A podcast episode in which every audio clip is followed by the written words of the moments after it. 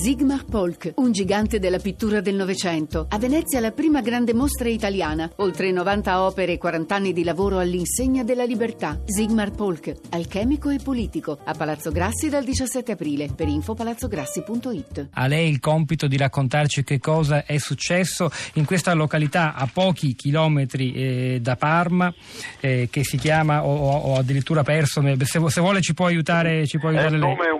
Basi- ecco l'ho trovato, ba- Basilica Goiano, frazione di Monte Chiarugolo. Dove Esatto. siamo?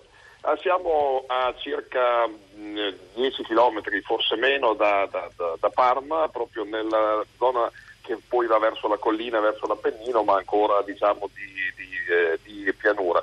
Un, un paesino tra l'altro eh, molto tranquillo, è una frazione, ma in realtà è una frazione piuttosto popolata eh, che negli ultimi 20-30 anni ha conosciuto una espansione perché sono state costruite diverse case, eh, condomini, case a schiera, insomma anche quartieri residenziali piuttosto graziosi in cui sono andati anche a abitare molti eh, residenti, ex residenti in città perché il costo delle abitazioni è minore, quindi è una zona assolutamente tranquilla, fatta eccezione per eh, negli ultimi due o tre anni purtroppo l'aumento del fenomeno dei furti in abitazione che però nulla a che fare con questo, con questo episodio. L'episodio è davvero molto efferato ma anche mh, così, anche mh, particolare per la, per la dinamica perché eh, ci sono state anche polemiche successive. Cosa è successo? Era attorno alla mezzanotte e si eh, sono incominciate a udire delle urla provenienti dall'appartamento di eh, questo 33enne tunisino. Il tunisino che abitava in quell'appartamento eh, negli ultimi mesi da solo perché nell'agosto scorso la sua compagna, che era eh, postina tra l'altro del, eh, del comune, quindi era abbastanza conosciuta, era morta in un incidente stradale uscendo di strada eh, con la sua macchina mentre aveva un figlioletto piccolo, credo di tre anni, anche in macchina che però si era salvato. Il figlioletto poi da- dal padre, che era questo tunisino, è stato portato in Tunisia dai nonni, quindi dai suoi eh, genitori, e lui era rimasto da solo in questo appartamento. Lui si Dove- chiama, diamogli anche un nome, si chiama Eh, Mohamed Abbassi, si chiamava Mohamed Mohamed Abbas, eh, Abbassi. esatto.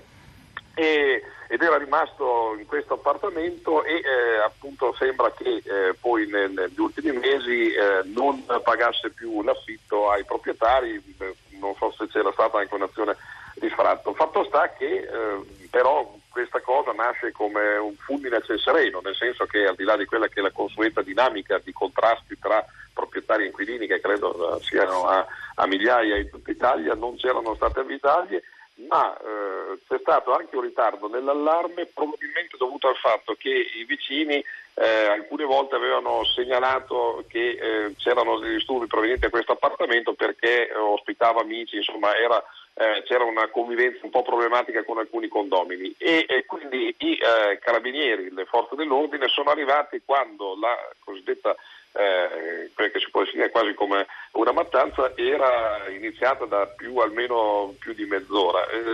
La, la- la sostanza della cosa qual è stata? Che quella sera, per, non si sa bene per il motivo esatto se c'era stato qualcosa di scatenante, eh, il eh, convivente della proprietaria dell'appartamento, titolare tra l'altro di un bar piuttosto conosciuto in un altro paese della provincia, e eh, un- questo suo amico, questo eh, disegnatore di cui avete parlato, hanno deciso di fare una spedizione punitiva per, eh, insomma, per indurre eh, eh, eh, l'uomo a lasciare l'appartamento. Per questa spedizione punitiva hanno ingaggiato, per così dire, per l'occasione quattro eh, muratori rumeni che tra l'altro loro erano da poco tempo anche in Italia e sono andati, sono partiti e sono arrivati all'appartamento del tunisino, il quale non, non gli ha eh, aperto subito, poi eh, sembra insomma ci stata anche una discussione a distanza, poi eh, forzando la, la- la porta sono eh, riusciti a entrare nell'appartamento. E lì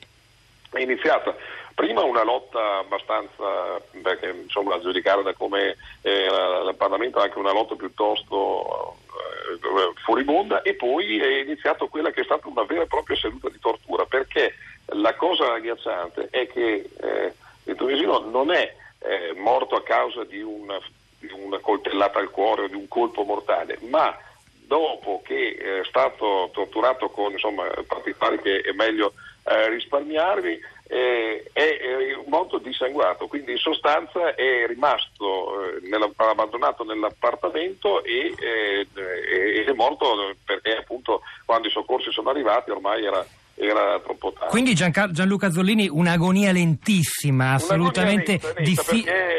Parla di almeno tre quarti d'ora, più o meno adesso i tempi esatti poi verranno scritti durante il processo, ma la, la, sostanza è che diciamo da quando sono arrivati, si sono sentite le, le, prime urla, poi insomma è stato scambiato prima probabilmente per una lite, eh, per una lite che, con, tra, tra, alcuni, poi alla fine dopo è stato lanciato l'allarme, comunque perlomeno tre, tre quarti d'ora e l'ora sono trascorsi. Ecco.